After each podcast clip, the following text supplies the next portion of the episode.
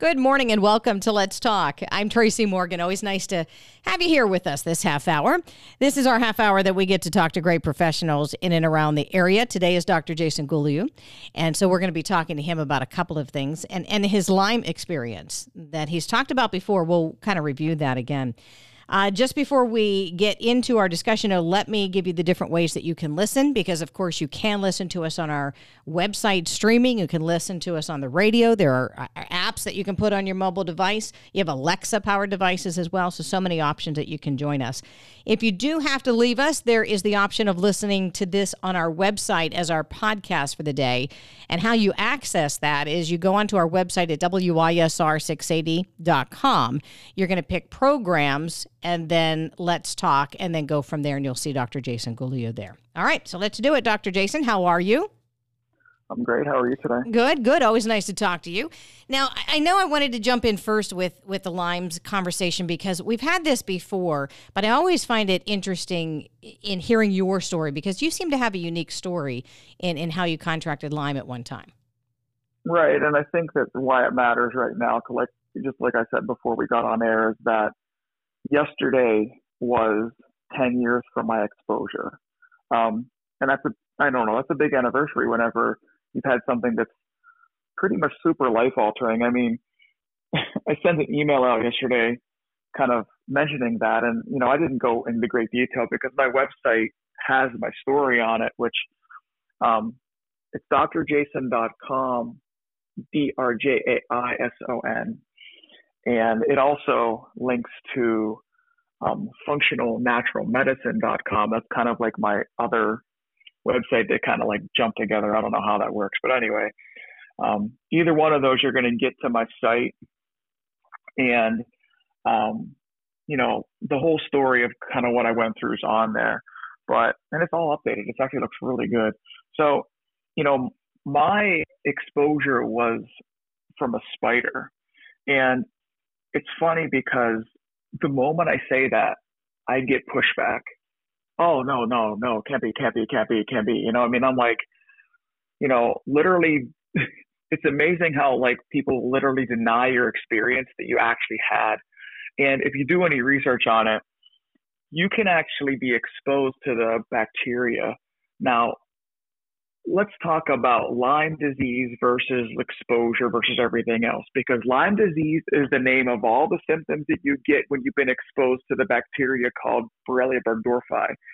Now, I feel like that minimizes things simply because we're like, oh, Lyme, oh, it's not a big deal. Well, you know, it's a really big deal and, and it's a huge deal. And I mean, my story tells you just like my my my own experience, and I've heard mine repeated back to me thousands of times since that point as I've treated people. So spiders, fleas, ticks, flies, mosquitoes can all transmit the bacteria. They also can carry with them co-infections, which are called primarily Bartonella, Babesia, Ehrlichia. Um, Babesia and Ehrlichia are protozoa, kind of like pseudoparasitic infections. Um, Bartonella is another bacterial component, and Borrelia is a bacterial component. Now, in this, you can also have opportunistic infections that occur. Either you've had them if after when you get exposed and they come out. So I will see Epstein Barr, HHV6, mycoplasma, candida components. Um, those are the primary. So you have in this exposure to a bacteria that creates a problem. Then you have the opportunistic infections that create a problem, and you can have co-infections that create a problem. So it become kind of it can become a huge, complicated mess, and that's typically what I'll see when people come in and they bring that, you know, several years down the road, and they've been to everybody and they were told that oh, just you know, if you were exposed, it's treated, it's done, it's fine, and you know, really it's not supported by experience and or like academic data or anything else. It's just a matter of I think that um, you have to have either a great deal of experience with it or you have to have a great deal of academic experience with it. But I think like with me, since I had both, I you know, I have a really good understanding of it. So let's go back to 10 years ago. Um, I was actually in Chicago taking my naturopathic doctorate. So um, I was taking an exam. I it was a Thursday that my wife and I drove to Chicago, and I was going to drive back right after the exam on Friday afternoon, and then she's from Wisconsin, so she took the train up to Milwaukee, and she was going to hang with her sister and then fly back to Pennsylvania. So this is going to be like a day and a half, two day trip for me. So I just threw some clothes in a bag. Um, it was in the basement, and the weird part is I didn't touch that bag for like you know when you go to your house and you drop a bag somewhere in your yeah. basement, you never touch it again yeah. until like a year later. like you know, I did that. So you know, I kind of looked if it was dirty. It wasn't, so I threw stuff in it. And uh, it happened to be the same bag I took to Ethiopia the year before, whenever we went to uh, Brigzari home.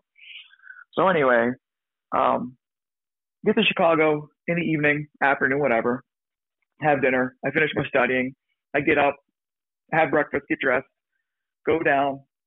Uh, Carly's like, all right, I'm heading out. I'm like, all right, see you later. Um, and I should say the train from Chicago to Milwaukee is fantastic. It's just so, it's just like a great train. Um, I wish we had trains like that around here. But anyway, um, we, the test was in four parts and it was 100 questions each.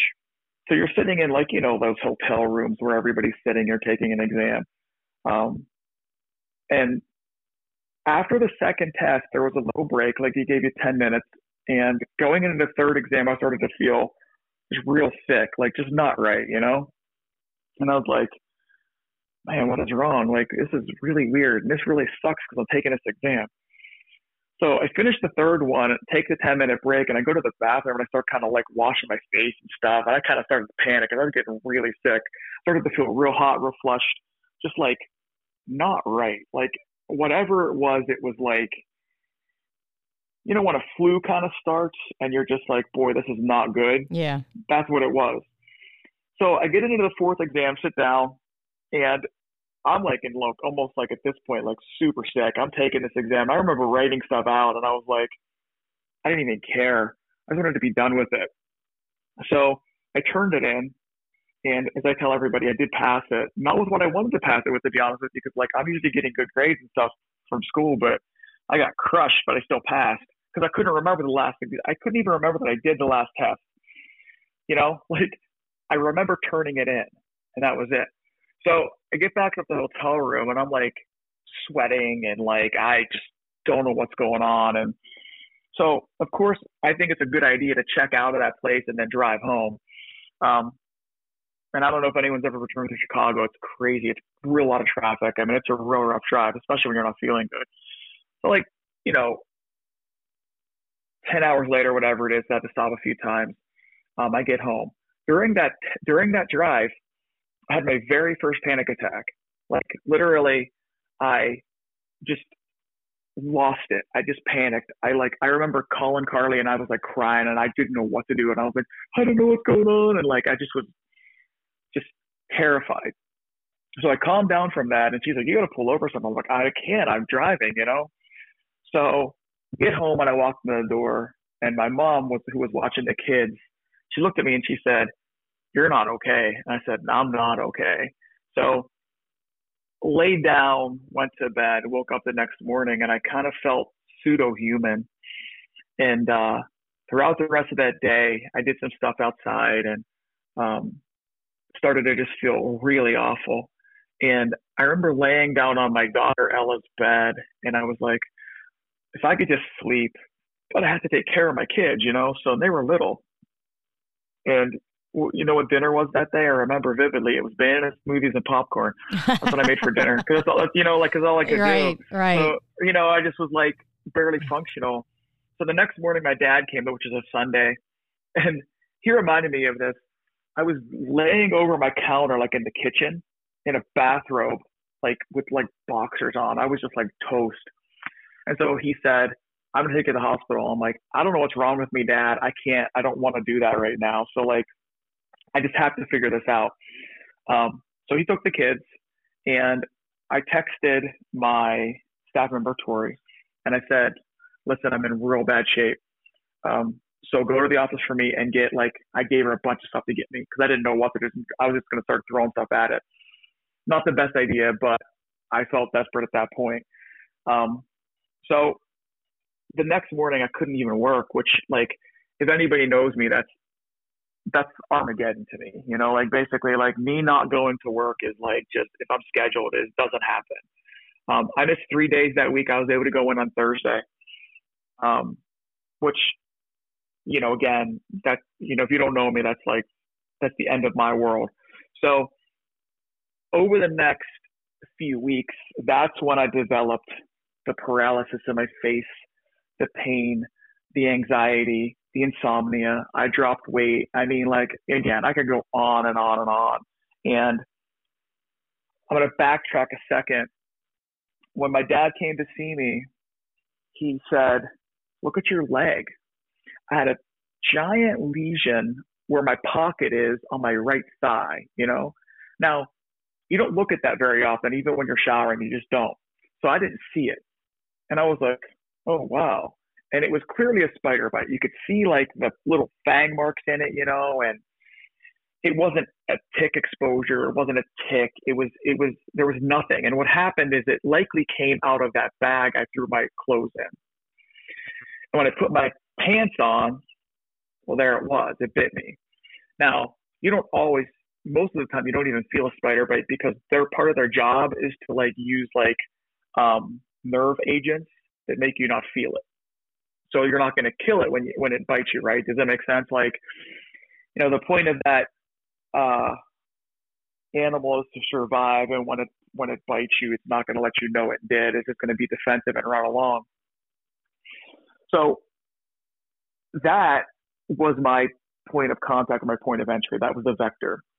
And um, so over the next, like, you know, like I said, several weeks, I didn't know what was wrong. I couldn't figure it out because my head said, oh, that was a spider. There was no tick, so it couldn't be Lyme disease. You know, like literally, like I went academically on it because I didn't have, you know, I saw people with Lyme disease and I treated them. And, you know, I will be honest with you, like I kind of like was, I don't know if this can be this bad, you know, like I just, I didn't want to say I dismissed it, but I was a bit, I minimized. You're skeptical a little head. bit, yeah. Yeah, yeah. I don't yeah. know. Like I just minimized it because basically, like what the academics said didn't match with like what they were experiencing. So I figured it couldn't just be that, you know. And I mean, I was like absolutely completely wrong. And I mean, that's like life taught me a big lesson. Um, so ended up that I ran blood work because I can run anything I need. Because my, you know, my dad's like, you got to test for Lyme, Jaison. You got to test for Lyme, and you know, smart Doctor Jaison says, oh no, Dad, that's not possible. You know, and you know, my dad, who's a carpenter who builds houses and puts beautiful kitchens together, I thought he was like, ah, he doesn't know anything, right? That's you know, because like number one, he's dad, and number two, I'm the doctor. So anyway, like again, life humbled me there heavily. So I test, excuse me, and I get my lab work back, and the the, Lyme didn't come back right away like the Western blot and the uh, antibody test, but the other information looked horrendous. Like, you know, my cholesterol was down to like below 100. My thyroid was like spiked. My white blood cells were spiked. I mean, I'm just, you know, all these things you look at for like, you know, sick people, they were way off, right? Like I and I was kind of like sitting there freaking out a bit, like mentally, and I was like, am I dying? Like, what is? I knew what my lab work looked like, right? And I was a healthy 36 year old guy at the time. Like I took care of myself. I I, I work in um an industry where like you know we take you know try to take good care of ourselves, etc. So I didn't. Then I was uh, super confused because, like I said, the Lyme test didn't come back yet. So a couple days later, through the fax machine, which you know was weird that we even still use them, but um, came back when I was supremely positive. And then at that point, I saw it, and I was like, "All right, I don't even know what to do now." Okay, so I'm going to say this with like recognizing that, you know, I see things differently. And then I'm not going to like tell you guys is out there what to do with it. I, at that point, decided not to utilize antibiotics. I am not recommending that for anybody. Please understand that. Does that make sense? Like this is yeah. this is what I this is what I did. It was your okay? choice, yeah. Mm-hmm. It was my choice, right? And so like you know I'm not gonna like debate like my choices and what I did. Anyway, but I'm also like not gonna tell people to go out there and like just randomly do something because again you have to have data and support it. You have to have an idea like what's going on. So what I did was I started to like research really hard, and I and and it was difficult because I was so super sick so I started to go see every high end alternative doctor locally I could find, like Pittsburgh, you know, you name it. And I was getting like half answers everywhere. And I remember walking out of one doctor's office who was a real nice person. I liked her a lot. But I just, there were no answers. And Carly's like, you got to do this on your own. You know this. You have the information. You have it. Like, you know, you're everything you've studied and everything you've done has led you to this point. So you got to figure it out. So I did. And like basically, I, I was really lucky to contact a guy who passed away named Dr. Bruce Shelton, who, um, he at that time was the medical director for a company called Desert Biological. And, um, he led me, he started to kind of lead me in the right direction. So anyway, as I started to understand the whole process, I mean, infection, the co-infections, everything else, um, I recognized the metabolic breakdown. I understood that. I mean, I dealt with that all the time anyway, you know, for my patient base. And so I just started to like go through my level of treating. And, you know, at this time, mind you, like my face is paralyzed on both sides. Like, um, I could barely talk to patients. Um, I still had to work. I, I worked like minimal hours because I would sleep at lunchtime because I was in so much pain. I would drive home in tears. Um, I was driving a Ford F-150 truck at that time, and I'd jump up in that thing and I would just be like completely exhausted and toast, and I would like I would cry on the way home. I'd get a shower and I'd go to bed, but that's how I lived. And um, you know, as I started to do a version of what I do now because again I've refined it very heavily. I mean, like over the past decade, obviously I've refined it. Um, and I've you know, and you tailor what's needed to the patient, obviously. But that being said, I started to notice like little changes in it. Like I started to, I took two components of solace in this process. One was I knew I was healthy before, right? like I knew I was okay. Okay. And and and when you're when you're where when you're sick, you can't remember that you were healthy. It just it, it just completely takes over. It's the whole thing where you like you can't see the forest for the trees. You're just in it. It's like almost like someone has their hand on your face or they're they're disguising the world from you. Um, and secondly, I knew the academics and I knew what I and like you know I had 11 years of practice up to that point I had a second doctorate at that point. Like I studied all this stuff. I mean, literally, like this is the stuff I was studying, you know? And so I knew academically that I was capable. Like I knew what the body was supposed to do, right? So like I held on to those real hard. And I started to see like small changes where, um, you know, Uh, this sounds really dumb, but I, I remember the day, it was August 10th I could move my nostril on my on my left side. I could wiggle my nose. Like that seems so small, but when you have a face that's paralyzed, that's a huge issue, right? And then every probably every 30 days, I noted a nice change, and it wasn't perfect, you know. And I had bad nights and I had bad days, and but I I could feel myself kind of like gaining momentum, I guess. And so my case was a real heavy neuro case. So what I mean by that is called neuroborreliosis. And like, so I had horrible pain. I mean, there's a thing called trigeminal neuralgia, which is the fifth cranial nerve. Um, it, it hurts and it's in your face.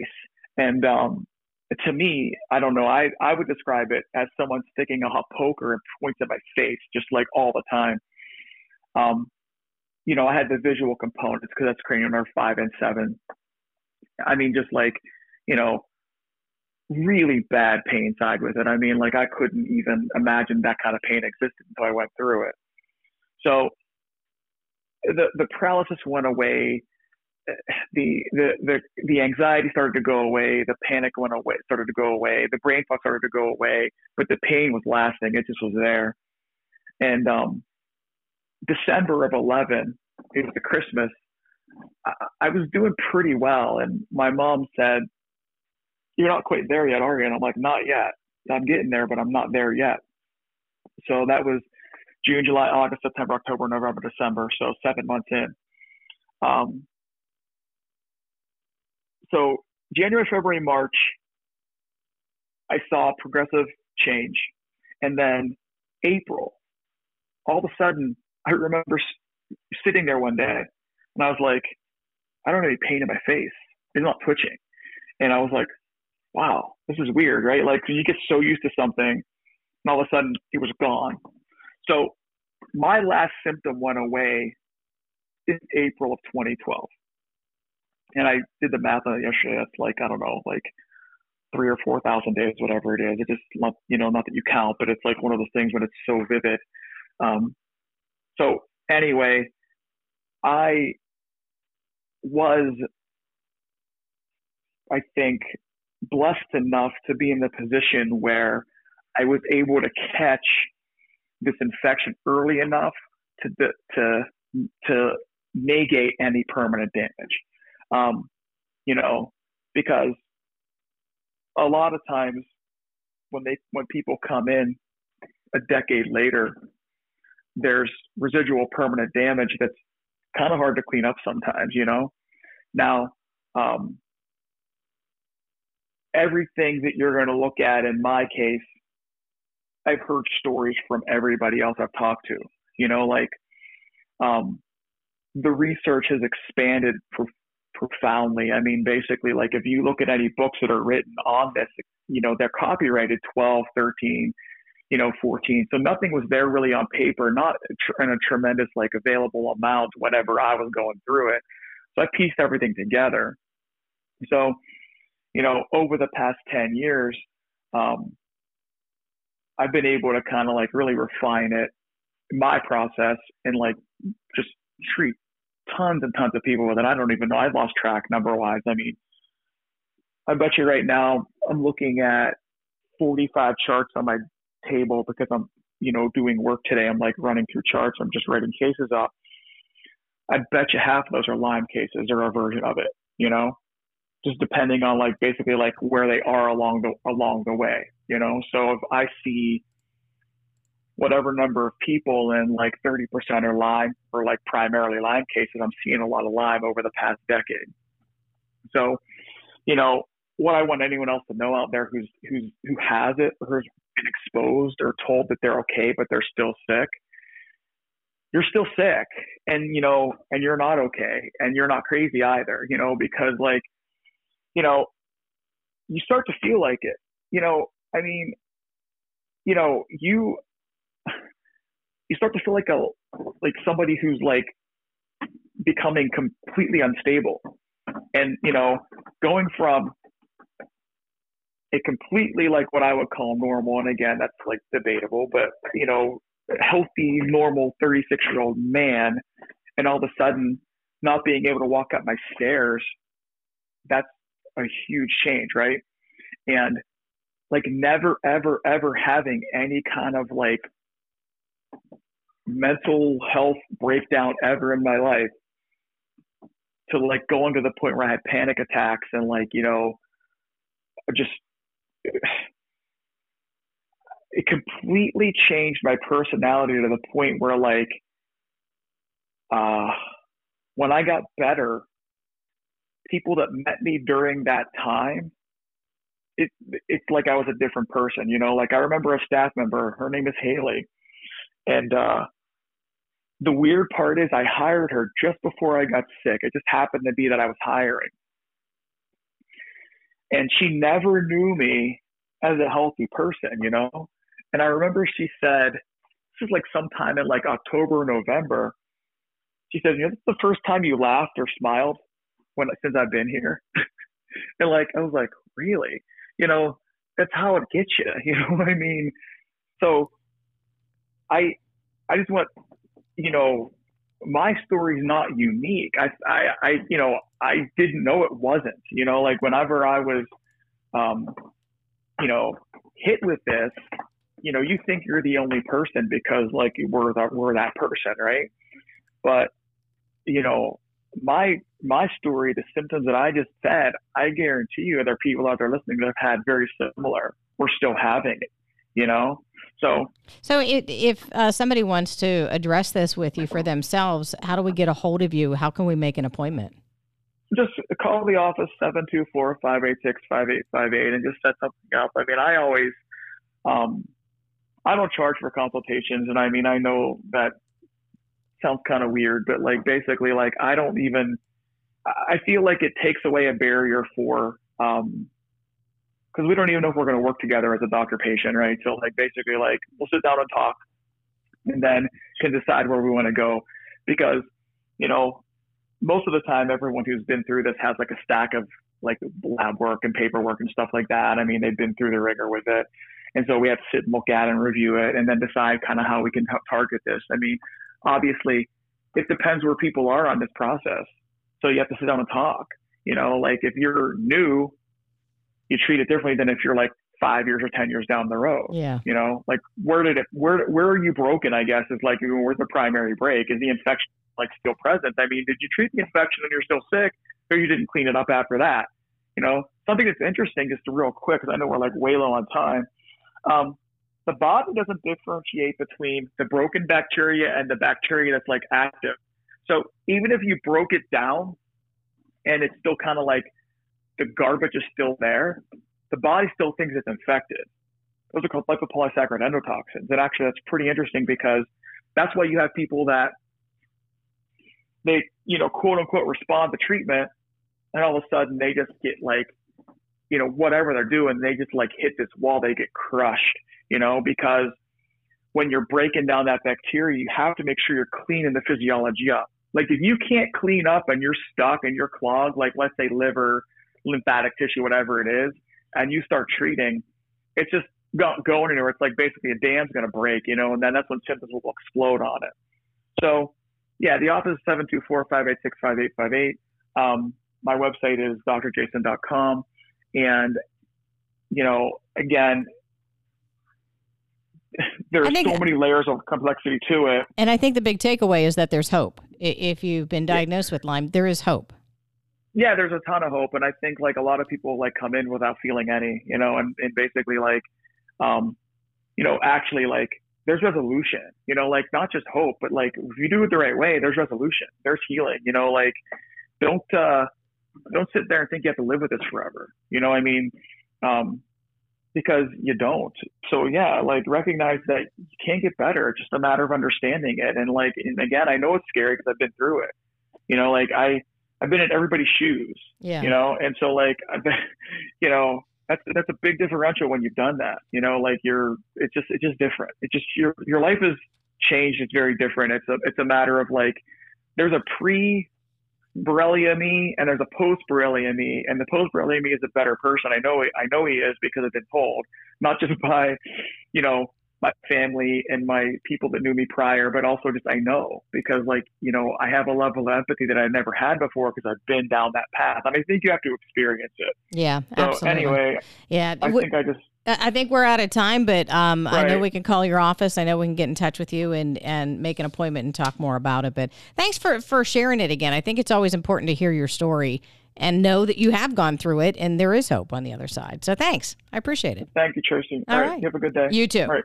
Bye. Bye bye. And folks, thank you very much for joining us. If you want to listen to this conversation again in its entirety, just log online to butlerradio.com. I'm Tracy Morgan with Let's Talk.